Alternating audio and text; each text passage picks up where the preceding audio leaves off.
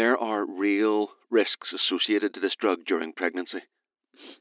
Don't you think I know? This wasn't meant to happen. You can't let my dermatologist know. Hello, and welcome to another episode in the Medical Protection Podcast Case File series. Podcasts based on real cases involving one of our members. I'm your host, Dr. John Marwick, and in today's podcast, we'll be talking about some of the tricky situations involving patient confidentiality. In particular, we'll be touching on issues around sharing information between doctors and what to do if a patient asks you not to disclose something. I'm going to be discussing the case of a GP whose patient got pregnant while she was taking isotretinoin for her acne, prescribed by a dermatologist, but the patient asked the doctor not to tell the specialist that she is pregnant. To discuss this case and the issues that arise, I'm joined by Dr. James Thorpe. James is a medico legal consultant and senior medical educator with Medical Protection. He's based in the UK where this case occurred, and of course, as is often the case, the legal situation may differ in different jurisdictions. Welcome, James. Really nice to be working with you, and thank you for giving us your time. Now, as I said, I think you you're based in Scotland, actually, aren't you? But you you work across the NHS. Is that right? Uh, that that's right, John. And um, since I joined Medical Protection in 2014, I've provided ethical and legal advice to our members in Scotland, Northern Ireland, and in Ireland uh, predominantly. Although I do also speak to our members in England and Wales on our telephone advice line. Right. And this particular case we're talking about, I believe you did talk about it in one of the uh, webinars that went out to our UK members. Um, and I, I, guess we should acknowledge that the the legal situation, particularly around confidentiality, may differ between different jurisdictions. Absolutely, I think that's a really important uh, point for our members listening from all across the world, John. That that the, the um, statutory uh, regulations and the uh, regulatory guidance will differ uh, depending where you're working. And if you are faced with a difficult dilemma about um, whether you should be breaching confidentiality or not, I would always advise you to pick up the telephone and, and speak to uh, one of our um, one of our expert advisors. Absolutely. So let's I think it might be helpful for uh, for our listeners, first of all, to hear the story from the uh, the GP's point of view. Um, so let's just play the uh, the audio about that now. I was reading through my emails at the end of the day. There was one from the after hours service saying that a patient of mine, uh, Anne, was going to go to a clinic for a termination of pregnancy. I thought I remembered, and so I checked her notes it turned out a few months ago I referred her to a dermatologist and she was prescribed isotretinoin for her severe acne. The dermatologist's letter stated she had said she was not sexually active and there was no chance of her getting pregnant. This meant she hadn't been required to go on the normal pregnancy prevention program. I thought I had a pretty good relationship with Anne, so I gave her a call. It wasn't an easy call. She said the pregnancy was a one off mistake and she was definitely going ahead with the termination. When we talked about the real risks about isotretinoin and her pregnancy, she became quite emotional. She knew the risks. That's one reason why she wanted an abortion. When I said I should let the dermatologist know, she got quite angry. She said she didn't think I should have been told, and she said very clearly that she didn't want the dermatologist to know either. I told her how important it was that she discuss the risks of the drug with her dermatologist, especially given her pregnancy. I, I also offered her to talk further in my practice. She is going ahead with the termination, but I'm still unsure whether I should let her dermatologist know or should I just respect her wish for secrecy. If I was her dermatologist, I guess I'd expect her GP to tell me. tricky situation for a GP. Um, I guess as a GP myself, I normally think that uh, I should know about my patients, and I guess I would normally feel that I would let these specialists know in this situation too. So it's tricky, isn't it? Eh, that would be normal practice, I think, for many doctors. Absolutely, John. I think it, it certainly is a, a tricky situation. Um, certainly, this is a UK case, as I've already we've already alluded to, and in in the UK, the regulator for doctors, the General Medical Council, in their confidentiality guidance, they state that most patients understand and expect that relevant information must be shared within the direct care team to provide their care. And they say that you should share relevant information with those who provide or support direct care to a patient, unless the patient has objected. And I suppose that's the, the important point here that we have a clear indication that the patient has specifically objected to um, to the GP sharing that information with the dermatologist. So certainly something to be very um, to consider very carefully.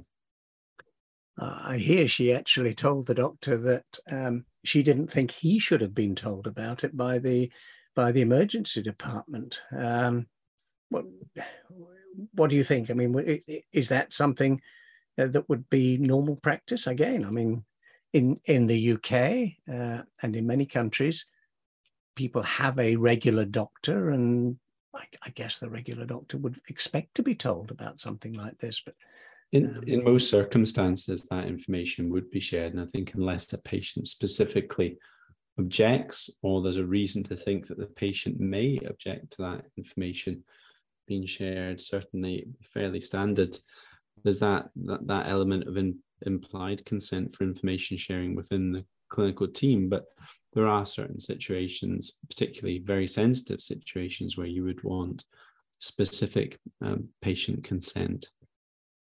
And I suppose actually this sort of thing, you know, having an abortion or going to going to get an abortion. Um, similarly, I think some of the sexual health clinics and so on, these would be the sorts of situations where patients might sometimes say, I don't want anybody to, talk, to be told. Well, ab- absolutely. And services are set up differently around the world. But certainly, for example, um, in the UK, some of the sexual health clinics are separate to the hospital or separate to the GP practice because some patients uh, want to keep that aspect of their their care confidential. So these can be really tricky issues and, and the sort of things that we get telephone calls about on our telephone advice line.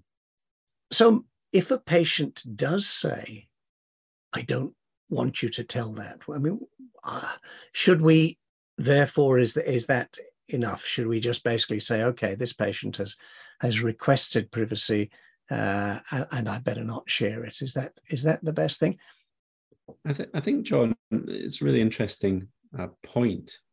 And I suppose our starting point is thinking about patient autonomy and the importance of confidentiality. And and obviously, the risk is that patients don't think their information can be kept secure by their doctor, they may not seek medical attention with potential impacts on their health or potentially the health of others. Um, so really, it, it's it's a it's a balancing act, and any consideration of breaching confidentiality, um, you you really have to think of the potential consequences of that for the patient, but also for um, for others.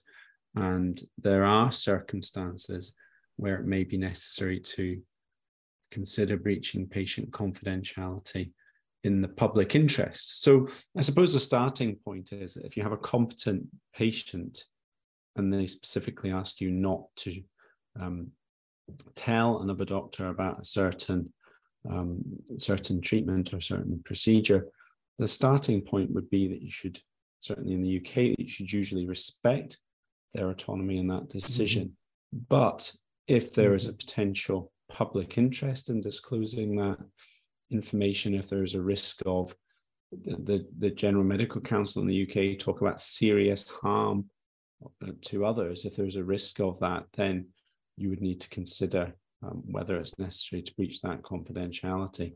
and it gets more complicated in that sometimes there is a legal um, duty to breach confidentiality in certain circumstances. And again, those laws will differ depending on where in the world you are working. Right. Also, James, you mentioned um, legal requirements. I guess there may be in different countries at certain times certain legal, or uh, certain laws that say doctors have to uh, inform the authorities. That, that's right, John. And, and many countries will have a requirement for doctors, for example, to report certain communicable diseases to the mm-hmm. appropriate mm-hmm. authorities. Or, for example, in the UK, there may be a re- requirement to um, report report issues, for example, under the Terrorism Act. Um, so right, there are right. there are potentially legal requirements right. to um, provide information. And, and again, in the UK, if you're ordered to provide information um, to the court, for example, you, you may have to release information. So there are a, a, myriad of different circumstances when it comes to confidentiality, and, and certainly uh, that's why always good to, to contact us if you need that specific advice. Perhaps, perhaps we can pick up on on each of those in turn. Uh, before we do, I was interested when I watched your webinar, uh, James.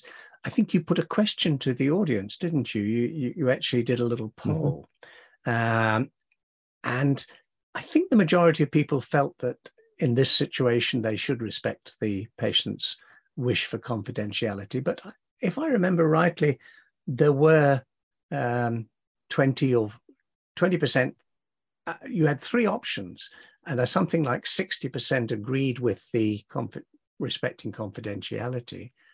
But there was a significant number of the of your audience who felt that uh, um, you know they, they they maybe could break the confidentiality in this case.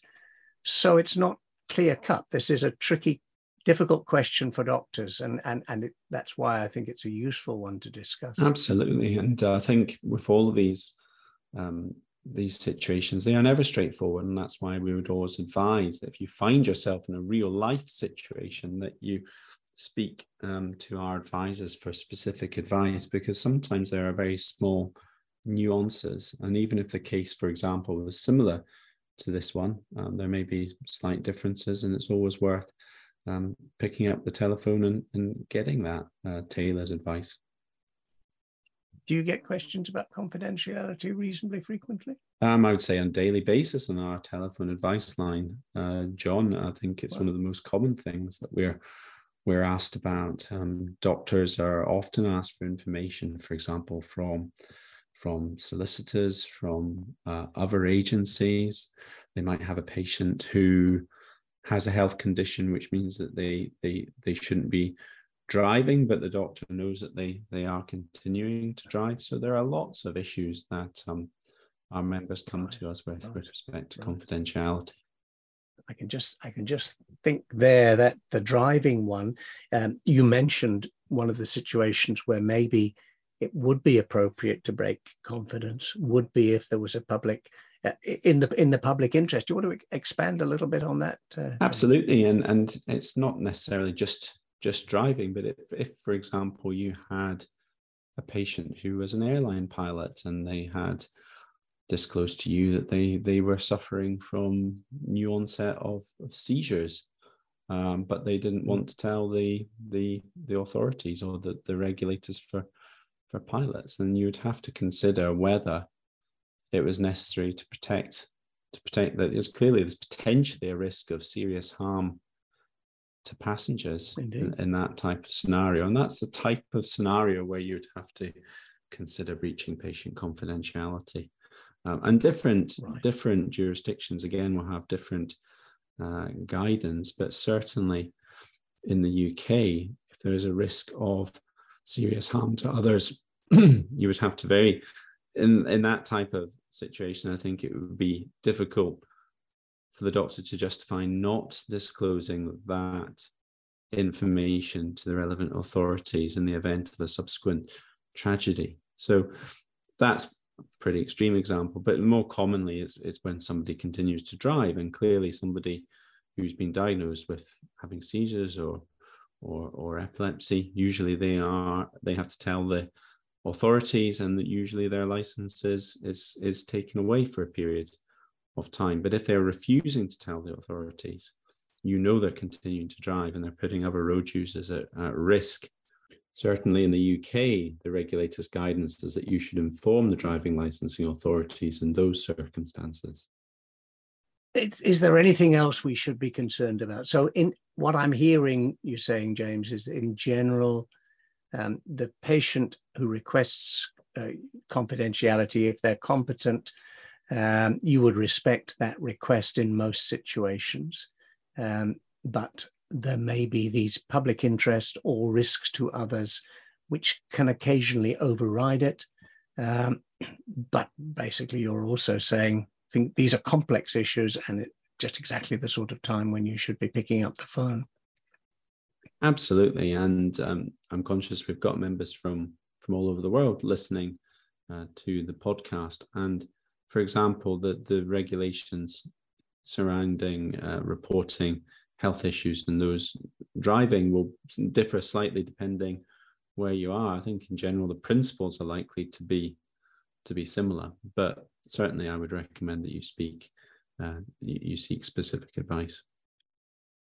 James, thank you very much. I think it, it, it's interesting, isn't it? A simple case, well, a case like this, which might on the surface appear quite narrow, can very quickly become quite broad. And and and your your advice has been fascinating, really, really helpful, and particularly that issue about getting some advice about the particular details of the case in the local jurisdiction. Thank you, John. It's been a pleasure speaking with you.